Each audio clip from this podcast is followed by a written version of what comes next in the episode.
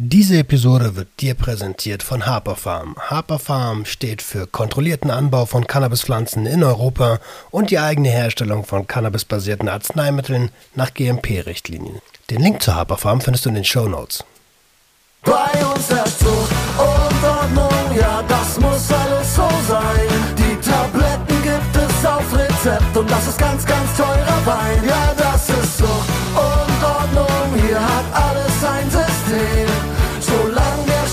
verfügbar ist, haben wir doch kein Problem. Bei uns herrscht Zucht und Ordnung, ein bisschen Sucht ist doch in Ordnung. Es herrscht Zucht und Ordnung, ein bisschen Sucht ist doch in Ordnung.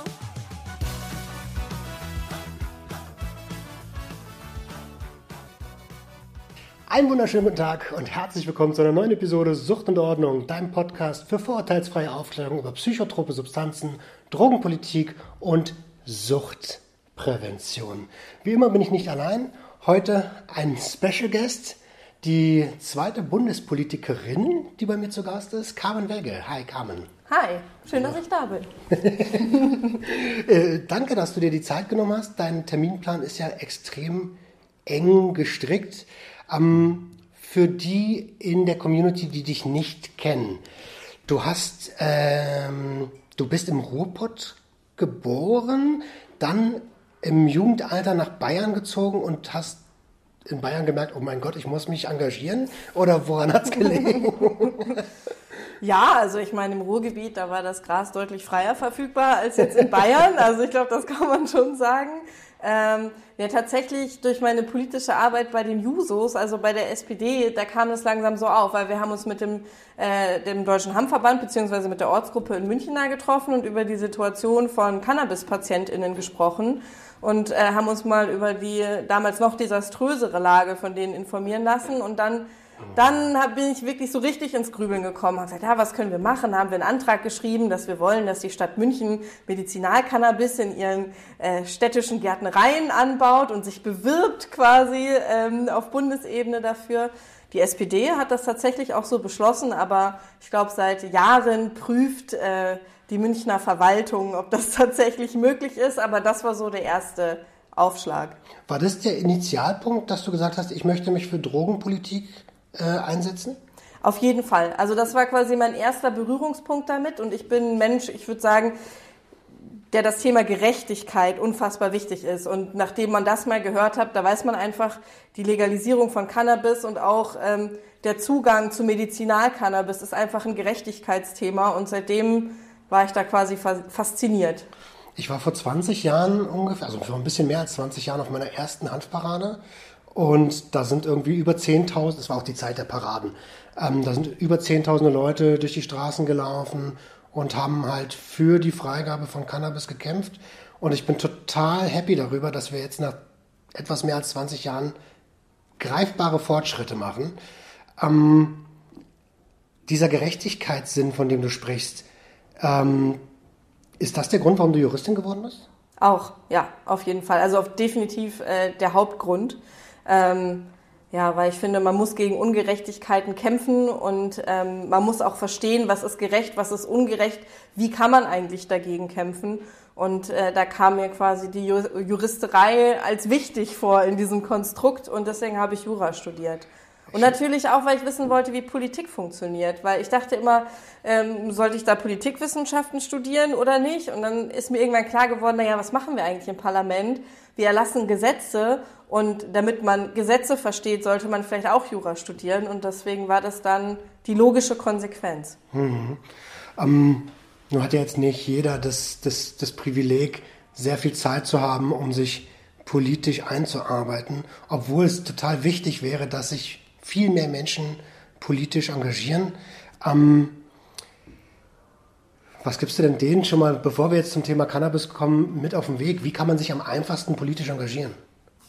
Also ich würde sagen, es gibt ganz, ganz viele Formen von politischem Engagement. Also das bedeutet nicht unbedingt, dass man in eine Partei eintreten muss, sondern es bedeutet natürlich schon, auch wenn man sich in einem Verein engagiert ähm, äh, oder bei Initiativen oder so, das würde ich auch alles als politisches Engagement begreifen. Also wenn man Teil ähm, der Gesellschaft wird und versucht, sie zu verändern, einen Mehrwert zu generieren Und ähm, ich weiß, dass das für viele nicht einfach ist, gerade irgendwie, wenn es um Work-Life-Balance geht und so. Aber ich, das ist alles total erfüllend, würde ich sagen. Und man muss natürlich immer schauen, wie viel Zeit hat man dafür. Aber ich glaube, jeder und jede findet schon das, wo es irgendwie Spaß macht. Und wenn man wirklich was verändern will, ist zumindest meine Erfahrung, dann sollte man tatsächlich auch Mitglied in einer Partei werden. Mhm.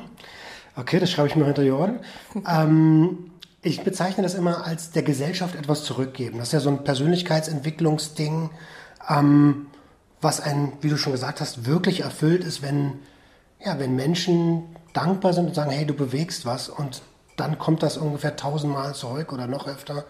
Ähm, wenn wir jetzt mal auf die Drogenpolitik schauen, ähm, worin bestand da für dich die Motivation neben dem Medizinalcannabis?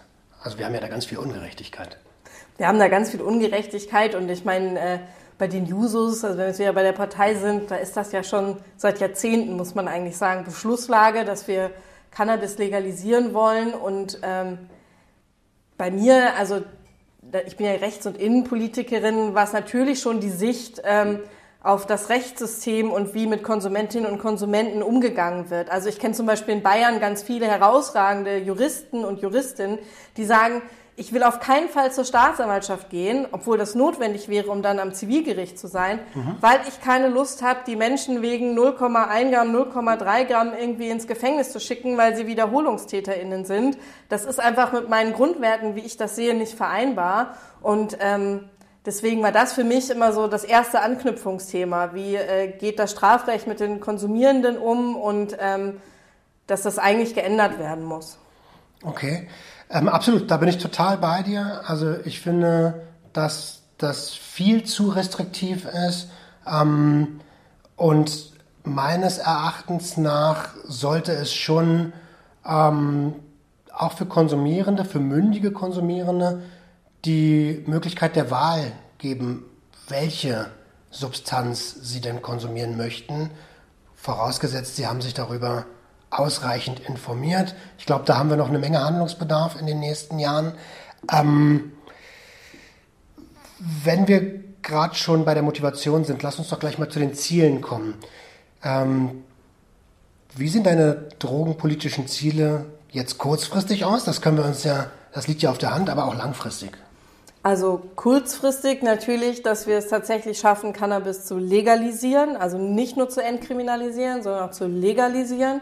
Ähm, das nächste kleine Projekt, aber tatsächlich auch ein Herzensprojekt, je länger ich mich damit auseinandersetze, ist tatsächlich einen Rechtsrahmen für Drug-Checking in Deutschland ähm, einzuführen. Und natürlich langfristig müssen wir darüber sprechen, ob nicht zumindest eine Entkriminalisierung ähm, aller anderen Drogen tatsächlich auch gesetzlich festgelegt werden sollte. Äh, da gibt es durchaus auch jetzt schon Leute, die sind für die Diskussion offen, aber ich muss sagen, äh, ich bin erstmal, also Stand jetzt muss die Energie erstmal in die Legalisierung äh, fließen und alles andere kommt danach. Also ähm, Schritt für Schritt. Ähm, entkriminalisiert, glaube in, Aust in Australien wurde, glaube ich, gerade der Freizeitgebrauch von ähm, Kokain und auch Heroin entkriminalisiert. Habe ich gestern in der Weiß gelesen. Ähm, also global gesehen gibt es ja da eine eindeutige Richtung, wohin sich ähm, das, wohin sich Konsum entwickelt. Ähm, jetzt haben wir natürlich nicht nur unsere Stimmen, sondern auch ganz, ganz viele konservative Stimmen, wo viel Angst mitschreit. Ähm, die, wir haben es ja letztens bei Lanz gesehen, hm. tatsächlich für, ja, für noch härtere Maßnahmen sind. Aber wie sinnvoll ist es deiner Meinung nach? Also härtere Maßnahmen sind natürlich auf gar keinen Fall sinnvoll. Ich finde, wenn man über härtere Maßnahmen spricht, dann sollte man eher über Alkohol und Tabak sprechen, also worüber wir definitiv reden müssen, ob wir nicht den Zugang zu Alkohol auch einschränken müssen. Ähm, ich glaube, das ist eine Debatte, die wir, weil wir ja die Cannabis-Legalisierung auch wissenschaftlich begleiten wollen. Also schauen, wie wirkt sich das aus, dass man nur in, über Fachgeschäfte Zugang hat, zum Beispiel, durchaus eine Debatte ist, die wir auch nochmal führen werden. Und ähm, was man, du hast es sehr gut gesagt, ähm, eben beobachten kann bei den Konservativen ist, dass es Angst ist und Konservative haben generell Angst vor Veränderungen. Ja, die wollen ja immer alles bewahren, weil eigentlich ist ja alles schön, aber so ist es halt eben nicht. Ähm, sondern wir haben gesehen, dass die Prohibition gescheitert ist und deswegen müssen wir jetzt einfach einen neuen Weg gehen und ähm, wir haben da auf jeden Fall keine Angst vor und sind bereit, das zu machen. Dankeschön. Jetzt lass uns doch mal ähm, das Ganze juristisch betrachten. Ähm, denn es gibt ja durchaus Hürden, die genommen werden müssen. Ähm, ich glaube, die kleinste Hürde ist die Single Convention, also das globale Völkerrecht. Ähm, wie sieht denn das mit europäischem Recht aus? Stichwort Schengen-Abkommen. Ja, ähm, also das ist tatsächlich rechtlich relativ kompliziert, wenn man sich die Europa- und internationale Rechtslage ähm, anschaut.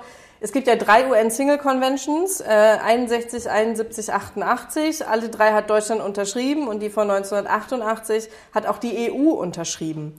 Ähm, das heißt, theoretisch ist die EU durch die äh, Single Convention von 1988 direkt gebunden und damit auch indirekt all ihre Mitgliedstaaten. Das heißt, selbst wenn Deutschland äh, quasi sagen würde, sie treten jetzt aus, sind sie eigentlich über die EU noch gebunden. Und dann haben wir die europäische Rechtslage. Da haben wir einmal das Schengen-Durchführungsübereinkommen, SDÜ. Ähm, da haben wir den Artikel 71, der halt regelt, dass sowohl der Import als auch der Export von Cannabis nicht erlaubt ist. Und dann, und das ist tatsächlich der noch größere Brocken, haben wir den Rahmenbeschluss von 2004 des Europäischen Rates. Das ist so ähnlich wie ein Gesetzgebungsverfahren ähm, damals. Das heißt, es ist direkt geltendes Sekundärrecht, so heißt das. Ähm, gilt also auch in Deutschland, in dem drin steht, der Anbau, der Handel, der Vertrieb ähm, ist illegal in der EU. Und äh, das ist quasi die rechtliche Situation, vor der wir stehen, wo man definitiv sagen kann, ist nicht einfach und jetzt müssen wir uns überlegen, was wir damit machen. Ja, überlegt ja schon. ja, wir haben natürlich, also die Bundesregierung, man muss ja immer so ein bisschen unterscheiden. Äh, ich bin ja das Parlament, ja, ich bin die erste Gewalt in diesem Staat, also die Legislative. Und wir fangen eigentlich immer erst dann zu handeln, wenn die Exekutive, also die Bundesregierung, uns was ins Parlament gibt. Hm. Und die Bundesregierung, also wir natürlich auch, aber die Bundesregierung hat sich Gedanken gemacht und in diesem Eckpunktepapier, was ja jetzt veröffentlicht wurde, steht drin, dass Deutschland eine sogenannte Interpretationserklärung abgeben möchte zur UN Single Convention von 1988. Deutschland hat das nämlich tatsächlich schon mal gemacht zu dieser Convention und gesagt, dass das, was dort geregelt ist, ich glaube in Artikel 3 Absatz 2, kann äh, dem Wandel unterliegen. Das heißt, ähm, Deutschland hat schon mal gesagt, na ja, vielleicht ist unsere Auffassung, was, was den illegalen ähm, Anbau und Vertrieb und so anbelangt, irgendwann im Wandel unterworfen. Und wir wollen jetzt halt sagen, liebe Völkergemeinschaft, wir sagen, die Ziele, die in diesen Conventions ähm, vereinbart worden sind, die finden wir nach wie vor gut. Jugendschutz, äh, Schutz vor Kriminalität, Gesundheitsschutz. Wir glauben nur, dass so wie wir es da geregelt haben, das nicht mehr erreichen können und wir gehen jetzt einen anderen Weg. Das heißt, wir müssen die Staatengemeinschaft davon überzeugen, dass Vernunft der richtigere Weg ist, weil es justiziabel keine Nischen gibt? Also äh, so eine Interpretationserklärung, da müssen die anderen nicht zustimmen. Das ist eher so, wir geben das zur Kenntnis und was das dann halt passiert ist, dass Deutschland die Meinung und manchmal manche sagen auch die Hoffnung vertritt, dass wenn wir diese Interpretationserklärung zum Völkerrecht abgeben, in diesem Lichte auch die, äh, dieser europäische Rahmenbeschluss ausgelegt werden muss. Ähm, also, dass wir sagen, wir stehen selbstverständlich immer noch dahinter, dass das, was wir damals in diesem Rahmenbeschluss vereinbart haben, umzusetzen. Wir wollen jetzt nur einen anderen Weg gehen. Und dass deswegen die EU-Kommission, aber auch die anderen Mitgliedstaaten sagen, okay, ähm, quasi Anbau und Vertrieb ist in Ordnung, solange ihr euch an die ähm, anderen rechtlichen Voraussetzungen haltet. Das ist dann das Schengen-Durchführungsübereinkommen, ähm, also dass wir halt eben nicht importieren. Aber langfristig, und das sagen wir auch, und das steht auch im Eckpunktepapier, und das ist auch meine Überzeugung, müssen wir das europäische Recht ändern. Ansonsten kann eigentlich kein Land, äh, ohne Angst zu haben, vom EuGH zu landen, ähm, rechtssicher legalisieren. Ähm, EuGH, Europäischer Gerichtshof, ähm, und da ist ja dann tatsächlich mit ähm, finanziellen Strafen auch zu rechnen, falls man ähm, gegen geltendes Recht verstößt. Wie sähe so eine Strafe aus? Weil die, der, der, der Weed Mob, liebe Grüße an der Stelle, ähm, der ist ja regelmäßig dabei zu sagen, ja, dann lasst uns doch bitte das in Kauf nehmen, solange ähm, wir quasi eine, eine Einnahmen, einen Einnahmenüberschuss haben. Wie schlau ist das? Naja, also die Strafen können schon deutlich höher sein als den, der Einnahmenüberschuss, den wir haben. Nichtsdestotrotz kommt es immer ein bisschen drauf an, wer eigentlich klagt. Also ähm, wenn die, ähm, weil die Frage ist ja, haben wir Staatshaftungsansprüche, ja oder nein? Und die hat man eigentlich immer nur dann, wenn jemand zu Schaden gekommen ist. Und da kann man schon mal die Frage stellen, äh, kommt hier jemand zu Schaden, wenn in anderen Ländern gar nicht legalisiert worden ist, also sie auch nicht vom Markt und damit nicht vom Gewinn ausgeschlossen worden sind, ähm, gibt es dann da einen Schaden. Auch ein persönlicher Schaden wird mir jetzt eigentlich eher nicht einfallen bei äh, ähm, Einzelpersonen, wobei die ja sowieso nicht äh, klagen können. Und ähm, wenn die Kommission das macht, ist es muss man auch noch mal drüber sprechen. Also ich, es ist auf jeden Fall keine Option. Also ich meine, gerade jetzt in der Lage, in der wir auf der Welt sind, ist es sowieso keine Option, Völker- oder Europarecht mhm. zu brechen. Also wir sind, wollen ja auch Mitglied der EU sein und das ist halt einfach eine Wertegemeinschaft, die sich darauf verständigt hat, gemeinsam zu agieren. Und da gehört es halt einfach dazu, sich ans Europarecht zu halten. Und wenn Deutschland das nicht machen würde, wäre es ein sehr fatales Zeichen. Finde ich auch. Ich finde auch den Weg, den Karl Lauterbach ähm, präsentiert, ehrlich gesagt gar nicht so falsch. Ähm, in Abstimmung zusammen, jedenfalls habe ich so verstanden, in Abstimmung mit der EU zusammen zu gucken, ähm, gehen wir hier in die richtige Richtung. Ähm, auch hier wird jetzt äh, das Geschrei im Netz groß, dass man sich zum Bittsteller der EU macht. Äh, wie siehst du das? Also ich sehe das nicht so. Also wenn wir uns jetzt äh, an das Mautdesaster erinnern, da haben wir ja viele Schadensersatzansprüche gehabt, aber eigentlich von den privaten Unternehmen und der Staat hat schon total viel Geld investiert. Ähm, und dann konnte man es halt doch nicht umsetzen. Das ist jetzt ein politisches Desaster gewesen. Jetzt nicht unbedingt für uns als SPD, aber auf jeden Fall für die Union. Und da ist man sehenden Auges reingerannt. Und das wollen wir halt eben vermeiden. Wir wollen halt eben nicht, dass ein EU-Staat oder die EU-Kommission sagt, hey, ist ja nett, dass ihr das hier irgendwie gerade beschließen wollt. Aber in zwei Jahren könnt ihr das alles wieder einstampfen. Da hängen dann ja auch ähm, ähm, wirtschaftliche Existenzen dran. Wie viele wollen gerade oder planen gerade, einen Shop aufzumachen, anzubauen, was auch immer. Und dann entscheidet der Europäische Gerichtshof, das geht so nicht. Und dann ja, dürfen alle von heute auf morgen damit aufhören. Und ähm, deswegen ist das eine Vorsichtsmaßnahme. Und wie gesagt, wenn wir uns darauf einigen, Mitglied der Europäischen Union zu sein, dann genießen wir selbstverständlich gerne die Vorteile, die das mitbringt. Aber dann muss es auch heißen, dass wir uns auf die Regularien, auf die sich diese 27 Staaten geeinigt haben, auch einhalten. Angenommen, die EU sagt, hm, hm, weiß ich nicht, Digga. ähm, würde man dann, ähm, also Karl Lauterbach hat ja gesagt, auf dieser Grundlage. Interpretiert wird viel, dass es keine weitere Grundlage gäbe. Ähm, ich glaube, dass dann einfach die Grundlage geändert werden würde und das Ziel aber bleibt.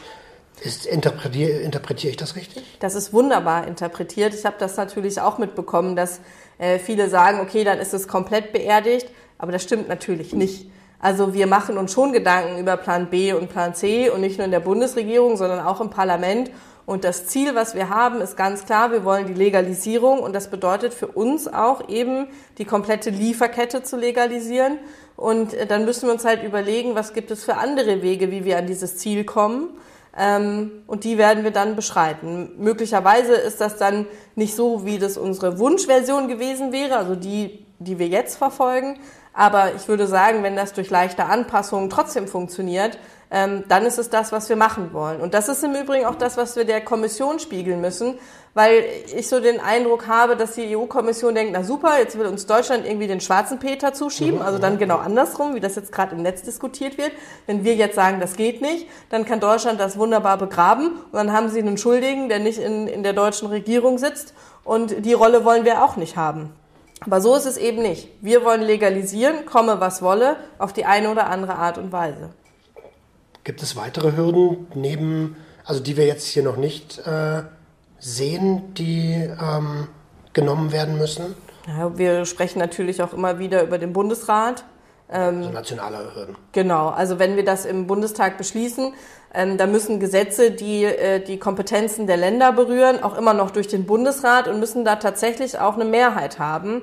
Und das ist bei der Legalisierung, so wie Sie sie uns jetzt vorstellen, schon so, dass der Bundesrat zustimmen muss. Ähm, man kann das natürlich auf die eine oder andere Art und Weise anders ausgestalten. Also wer vergibt zum Beispiel die Lizenzen? Also wenn das die Kommunen machen sollen oder die Länder machen sollen, dann berührt es halt ganz direkt äh, quasi die Länder. Ähm, das kann man natürlich anders ausgestalten. Aber das muss man sich dann in Ruhe angucken. Da gibt das Eckpunktepapier auch noch nicht allzu viel her. Mhm. Ähm, ob man das dann nicht in Scheiben macht oder ob es nicht doch Dinge gibt, mit denen man die Konservativen dann überzeugen kann. Ja.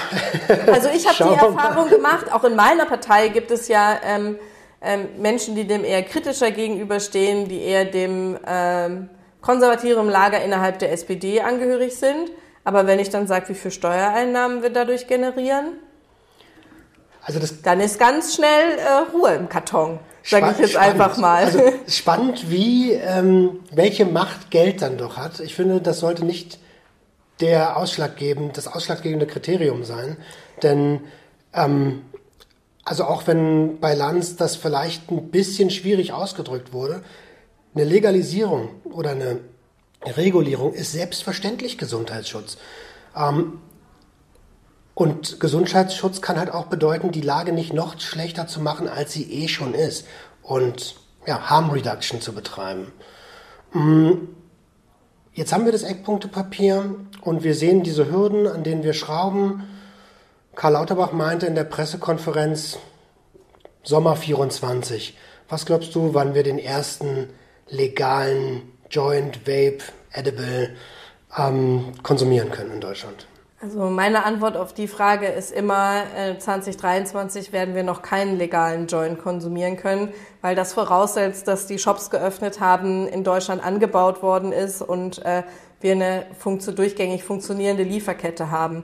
Ähm, ich glaube schon, dass wir im Sommer 2023 das Gesetz zur Legalisierung beschließen können. Hm, da gibt's aber bestimmt Übergangsvorschriften, ähm, eben damit die Leute ihre Schulungen machen können, damit sie die Shops eröffnen können, die Lizenzvergabeverfahren, die Bauern müssen erstmal anbauen und so. Ähm, und deswegen glaube ich schon, dass es in einem optimistischen Szenario ähm, realistisch ist, dass zum 01.01.2024 der erste legale Joint geraucht werden kann. Was ich aber natürlich hoffe oder auch eigentlich verlange, und da sind wir uns ziemlich einig, auch im Parlament, dass mit dem Beschluss zur Legalisierung die Entkriminalisierung sofort in Kraft treten muss. Also ich gehe davon aus, wenn alles gut läuft, dass wir im Sommer hoffentlich schon den ersten entkriminalisierten Joint rauchen können. Da kommt jetzt natürlich mein, ich muss als Erfahrungsexperte sagen, ey, wenn ihr vaped oder wenn ihr oral konsumiert, ist es noch ein bisschen schadensreduzierender als zu rauchen. Ähm, und gerade im Mischkonsum mit Tabakerzeugnissen. Äh, aber es wäre so, es wäre super, wenn man nicht mehr verfolgt würde, äh, schon ab 23. Das ist ja schon eine, eine, eine Karotte, die jetzt die jetzt hängt. Die hängt, aber zur Ehrlichkeit gehört natürlich dazu, das ist der optimistische Plan, was wir nämlich auch in den Eckpunkten gesagt haben. Wir gehen mit dem Gesetzesentwurf, wenn wir dann ein Go von der Kommission haben, die sagen, ja, macht mal, wir haben keine grundlegenden Bedenken, dass wir noch ins EU-Notifikationsverfahren müssen. Das bedeutet, man legt der EU den Gesetzesentwurf vor, weil es berührt natürlich Binnenmarkthandel und solche Sachen. Ähm, und dann prüfen die das und dann haben auch alle, ähm, dann haben auch alle, dann haben auch alle Länder in der EU die Möglichkeit zu sagen, wir melden hiermit Bedenken an, dass dieser äh, Gesetzesentwurf ähm, gegen EU-Recht verstößt. Das sind drei Monate, die die Zeit haben und wenn da Bedenken angemeldet werden, dann verlängert sich die Frist nochmal auf sechs Monate. Also das, der Gesetzesentwurf wow. wird da sein und wir im Parlament werden natürlich sehr viel Vorarbeit leisten. Das machen wir ja jetzt auch schon. Wir haben schon viele Positionen mit der FDP und den Grünen diskutiert. Also wir sind uns, ich würde sagen, wirklich in sehr, sehr vielen Dingen sehr einig. Das heißt, ich glaube nicht, dass wir so lange im parlamentarischen Verfahren brauchen werden. Ähm, nur zur Ehrlichkeit gehört halt dazu, wenn das EU-Notifikationsverfahren so lange dauert, kann es halt sein, dass wir nicht vor der Sommerpause das Gesetz beschließen, sondern vielleicht erst nach der Sommerpause, aber auf jeden Fall 2023. Also das heißt, wir haben keinen Ausschluss, sondern eher ein Spiel auf Zeit. Also es hört sich immer alles sehr, sehr wackelig an. Ähm, Und muss man vielleicht auch sensibilisieren zu sagen, hey, vielleicht sagt die EU auch, sorry, machen wir so nicht. Und dann, ähm, dann passiert das in dieser Legislatur vielleicht gar nicht mehr? Also das kann ich auf jeden Fall ausschließen, weil der politische Wille ähm, sehr stark ist und tatsächlich auch bei allen Beteiligten. Man dachte ja immer so, oh ja Gott, die SPD, die will nur Entkriminalisierung und Modellprojekte. Jetzt geht die bei der Legalisierung mit und bei der ersten Gelegenheit tritt sie dann massiv auf die Bremse, wenn es nicht funktioniert. Das glaube ich tatsächlich nicht. Mhm. Vor allem auch nicht bei den Menschen, die dafür zuständig sind. Also insbesondere auch Dirk Heidenblut. Ähm, und unser Wille ist, dass auf jeden Fall etwas passiert in der Legislatur. Ähm, aber natürlich wäre das Schlimmste aus unserer Sicht, was passieren könnte, dass wir nur entkriminalisieren, nur Eigenanbau zulassen und nur die, die, den Verkehr neu regeln. Ich weiß, damit wären super viele Leute schon super, super glücklich. Aber aus unserer Sicht ist das tatsächlich das Schlimmste, was passieren kann. Ähm, wir werden auf jeden Fall nach einem Weg suchen, wo wir die komplette Lieferkette ähm, auf die eine oder andere Art und Weise legalisieren können. Und das wird auf jeden Fall in dieser Legislatur dann hoff, also ich muss mal, man darf ja immer nie, nie sagen, ne? Aber auf jeden, passieren. Auf jeden Fall hoffen. Also an, an, also an mir, sage ich jetzt mal, und an vielen anderen soll es nicht scheitern. Ich verstehe schon. Ihr seid ja, wenn es nach euch ginge, wären wir wahrscheinlich schon dort. Ähm, leider geht es nicht immer nach einzelnen Personen. Und ähm, ja, also ich bin immer noch sehr, sehr zuversichtlich. Bin jetzt seit über 20 Jahren im Thema und glaube, so nah wie diesmal waren wir noch nie daran. Einmal schon mal kurz um die Jahrtausendwende. Ähm, ich bin sehr zuversichtlich. Ja, und ich meine, ich war die letzten zwei Tage ja tatsächlich auch in Brüssel und habe sehr viele ähm, europäische Parlamentsabgeordnete zum Beispiel getroffen, die sich auch schon jahrelang für die äh, Legalisierung einsetzen. Es gibt auch einen Interessenarbeitskreis ähm, Legalisierung im Europaparlament. Und für die ist es jetzt tatsächlich auch einfach ähm, ein unfassbar krasser Moment, weil ein, einer der größten Player in Europa auf einmal so eine massive Kehrtwende in seiner Drogenpolitik gemacht hat. Und wenn das jetzt nur Malta, Luxemburg, Tschechien oder Belgien sind, die sagen, sie wollen voranschreiten, dann ist das halt was anderes, als wenn Deutschland das halt auch auf einmal sagt. Und deswegen ist zumindest das Feedback, was ich jetzt äh, ja, aus meinen Gesprächen in Brüssel hatte, sehr, sehr positiv. Und es gibt viele Länder, die uns auf dem Weg begleiten und auch unterstützen wollen. Also.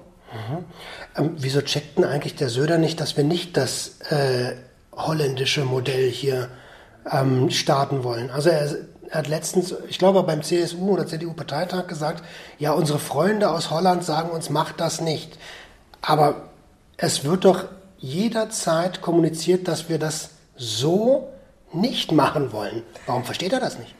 Ich glaube, er will das einfach nicht verstehen. Ähm, die sind nie evidenzbasiert unterwegs, nie faktenbasiert. Also auch der Holle-Check ist eine, wirklich eine Katastrophe. Das ist der bayerische Gesundheitsminister, der ähm, sich dazu herabließ, irgendwie zu twittern, ähm, bald werden wir mit 30 Gramm äh, Cannabis auf dem Spielplatz sitzen und uns zukiffen.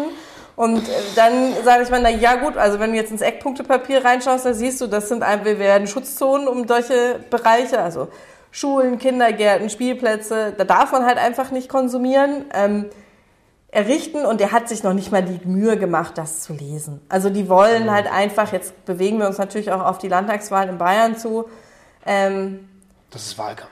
Das ist Wahlkampf und die CSU war schon immer populistisch und äh, hat es nie so genau genommen mit Fakten und das ist eigentlich für die Demokratie total dramatisch, weil man sich einer sachlichen Auseinandersetzung sperrt. Aber Gott sei Dank ist das ja nur die CSU, kann man sagen. Ähm, die CDU ist da ein bisschen anders aufgestellt. Es gibt durchaus auch CDU-Abgeordnete, die sich inzwischen auch positiver geäußert haben. Ähm, und zum Beispiel im Koalitionsvertrag mit CDU und Grünen in NRW steht drin, dass sie den Gesetzesentwurf zur Cannabis-Legalisierung offen prüfen werden, mhm. eben unter dem Aspekt Gesundheitsschutz und Jugendschutz. Und wenn sie zum Ergebnis kommen, das ist gut so, wie wir das machen, dann werden sie auch zustimmen. Und damit hätten wir dann auch eine Mehrheit im Bundesrat. Deswegen ist, also wie gesagt, ähm, ist die Hoffnung nicht aufzugeben und alle Leute, die nicht faktenbasiert argumentieren, die kann man aber auch schnell widerlegen. Ja, das sind ja immer die gleichen Argumente, die immer gleich widerlegt werden.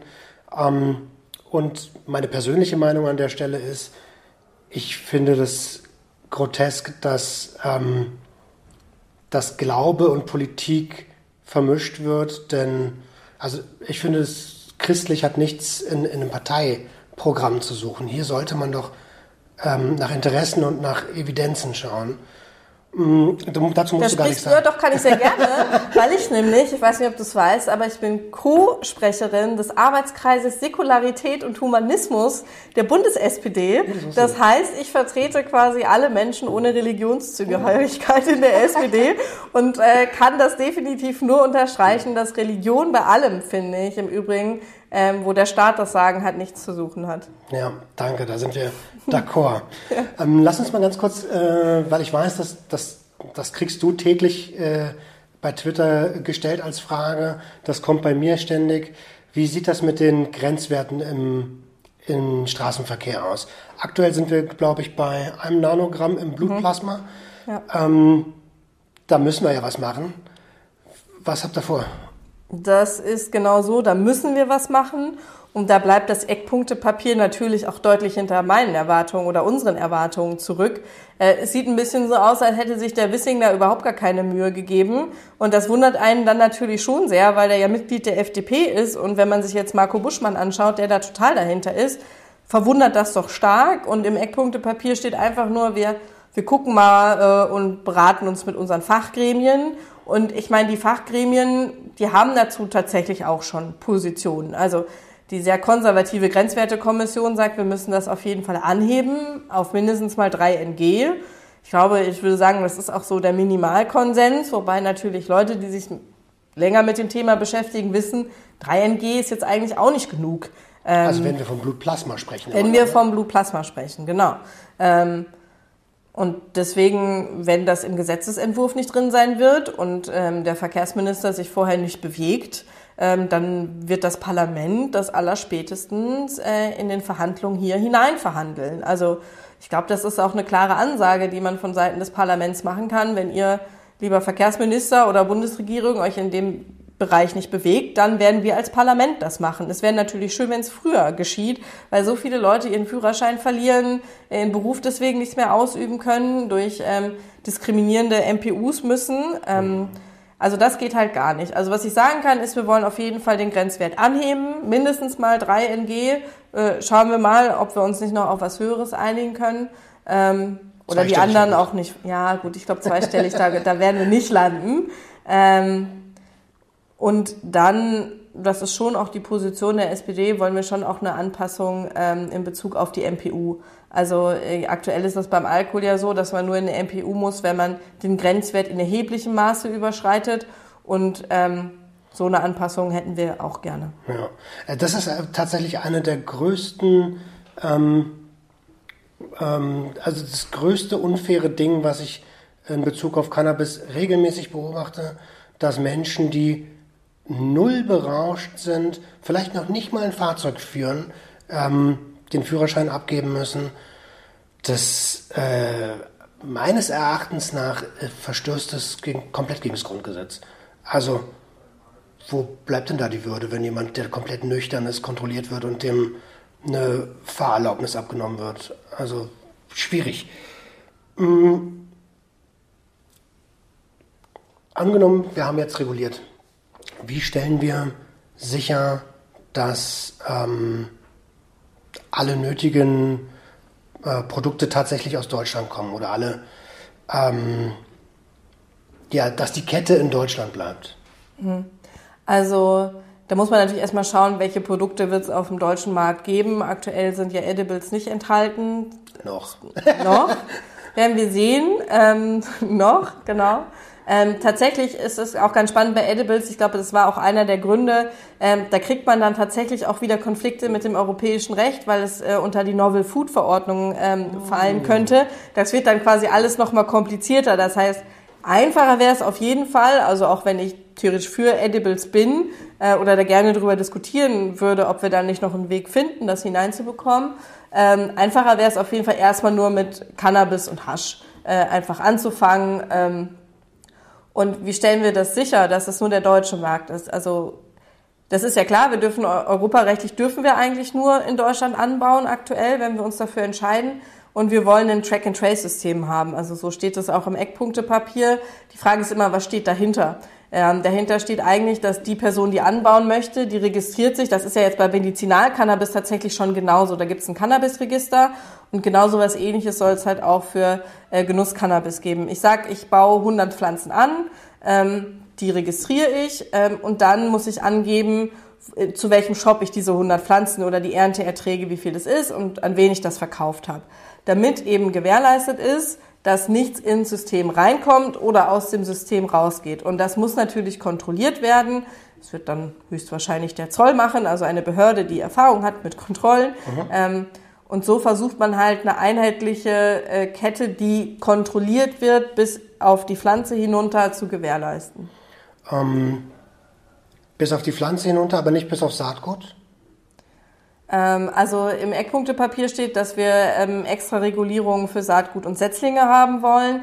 Inwieweit sich das dann quasi in dieses Register ähm, mit hineinspielt, weiß ich nicht. Da muss man einfach den aktuellen Gesetzesentwurf anschauen. Ich glaube aber, dass es durchaus Sinn machen könnte. Ich habe da aber noch keine abschließende Meinung, um ehrlich zu sein, weil wenn wir natürlich auch den Eigenanbau ermöglichen, ist dann immer die Frage, was hat das quasi in der Realität dann für Auswirkungen für die Leute, die, die anbauen zum Beispiel. Also muss ich dann überall sagen, XY hat jetzt irgendwie Saatgut gekauft.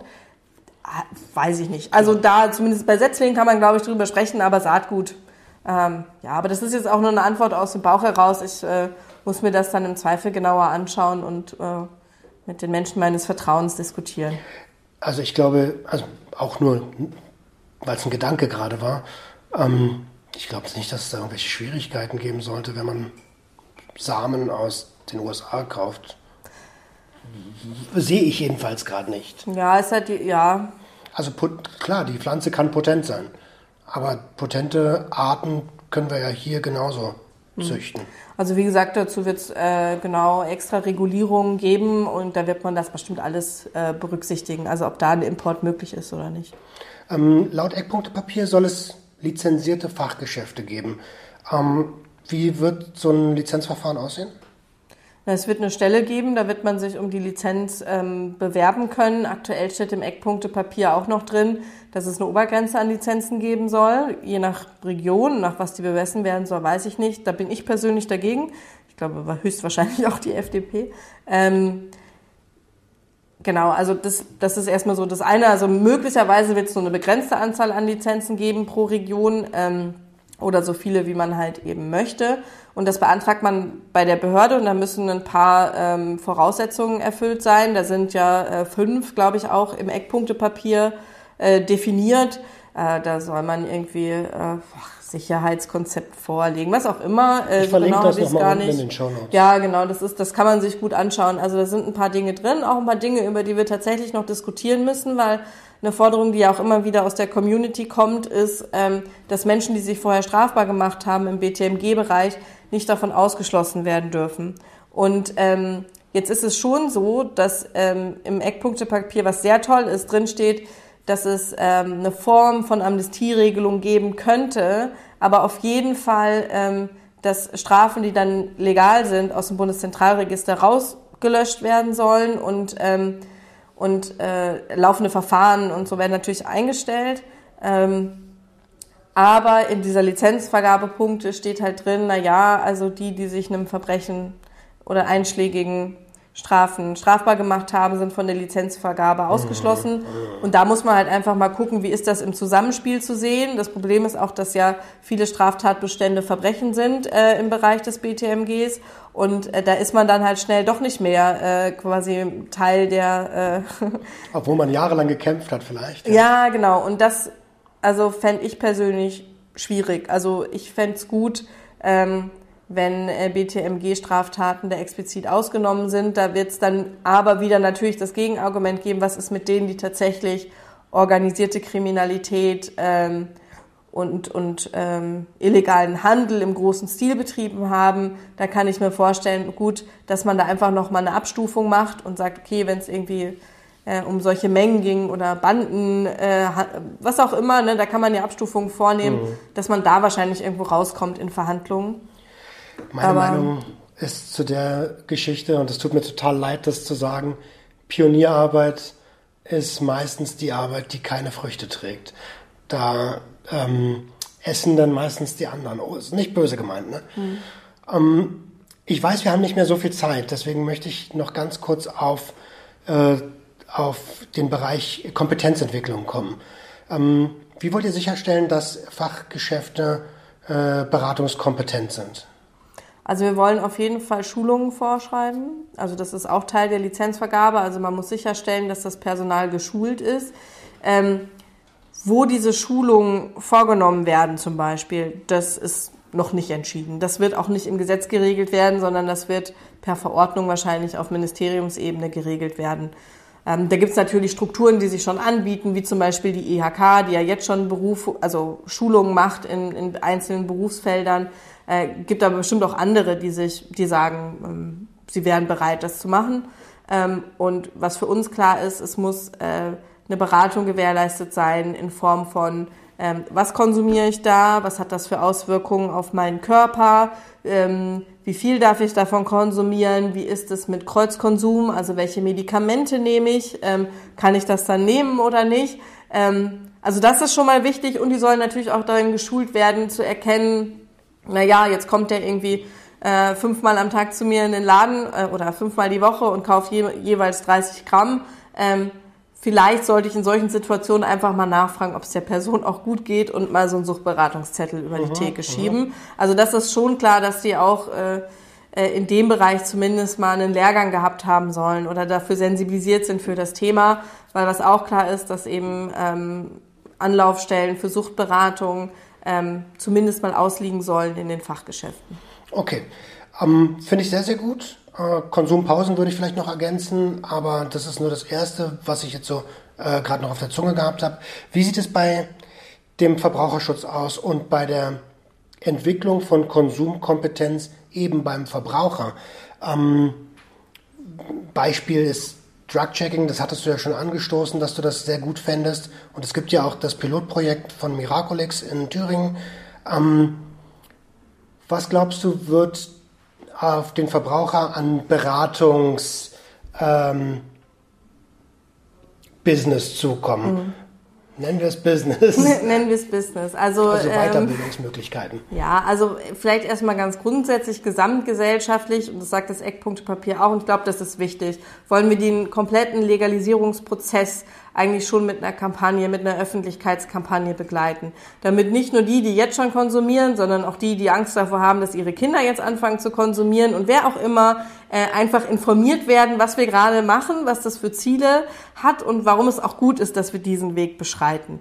Und dazu gehört natürlich schon auch jungen Menschen zu sagen, ähm, das wird jetzt halt erst ab 18 möglich sein und wir prüfen auch, ob zwischen 18 und 21 möglicherweise eingeschränkte THC-Grenzwerte gelten werden. Aber das liegt daran, dass du irreparable Schäden an deinem Gehirn haben kannst, wenn du zu viel Cannabis in diesen jungen Jahren konsumierst. Mhm. Also das heißt, es wird auf jeden Fall eine verstärkte Öffentlichkeitsarbeit geben. Und was es auch geben wird, ist eine wissenschaftliche Begleitung der Legalisierung. Also ähm, und zwar auch eine permanente. Das heißt, die Öffentlichkeit wird, werden immer wieder auch wissenschaftliche Erkenntnisse aus der Legalisierung präsentiert werden. Das heißt, äh, welchen Einfluss hat das auf den Konsum? Wie verändert sich das? Auch im, vielleicht im Vergleich zu anderen Alko also Alkohol, Tabak, also anderen äh, Drogen. Ähm, und das ist vielleicht mal so gesamtgesellschaftlich gesagt.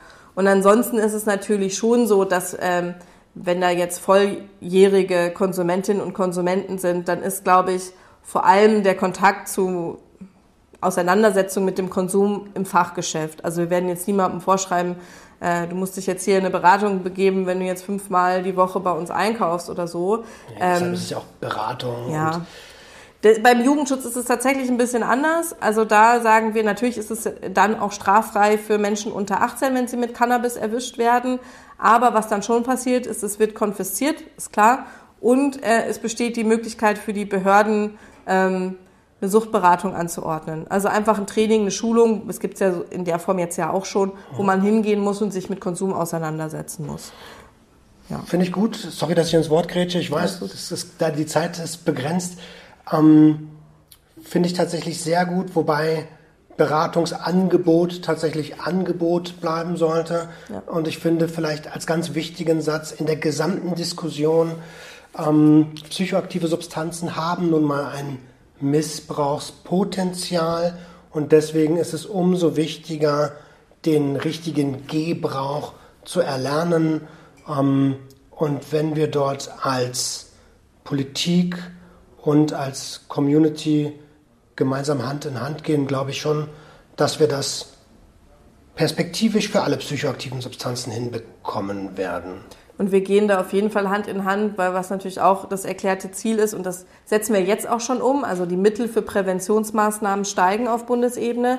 Das heißt, unser Ziel ist schon auch, wenn wir jetzt mehr Geld äh, haben durch die Cannabis-Legalisierung. Natürlich kann man das nicht zweckgebunden machen auf Bundesebene, aber dass das natürlich auch zur Folge haben muss, dass wir Präventionsprojekte, also wo es eben genau darum geht, wo man eben rausgeht und sagt, wie darf ich eigentlich konsumieren oder sollte ich konsumieren, ähm, gefördert werden.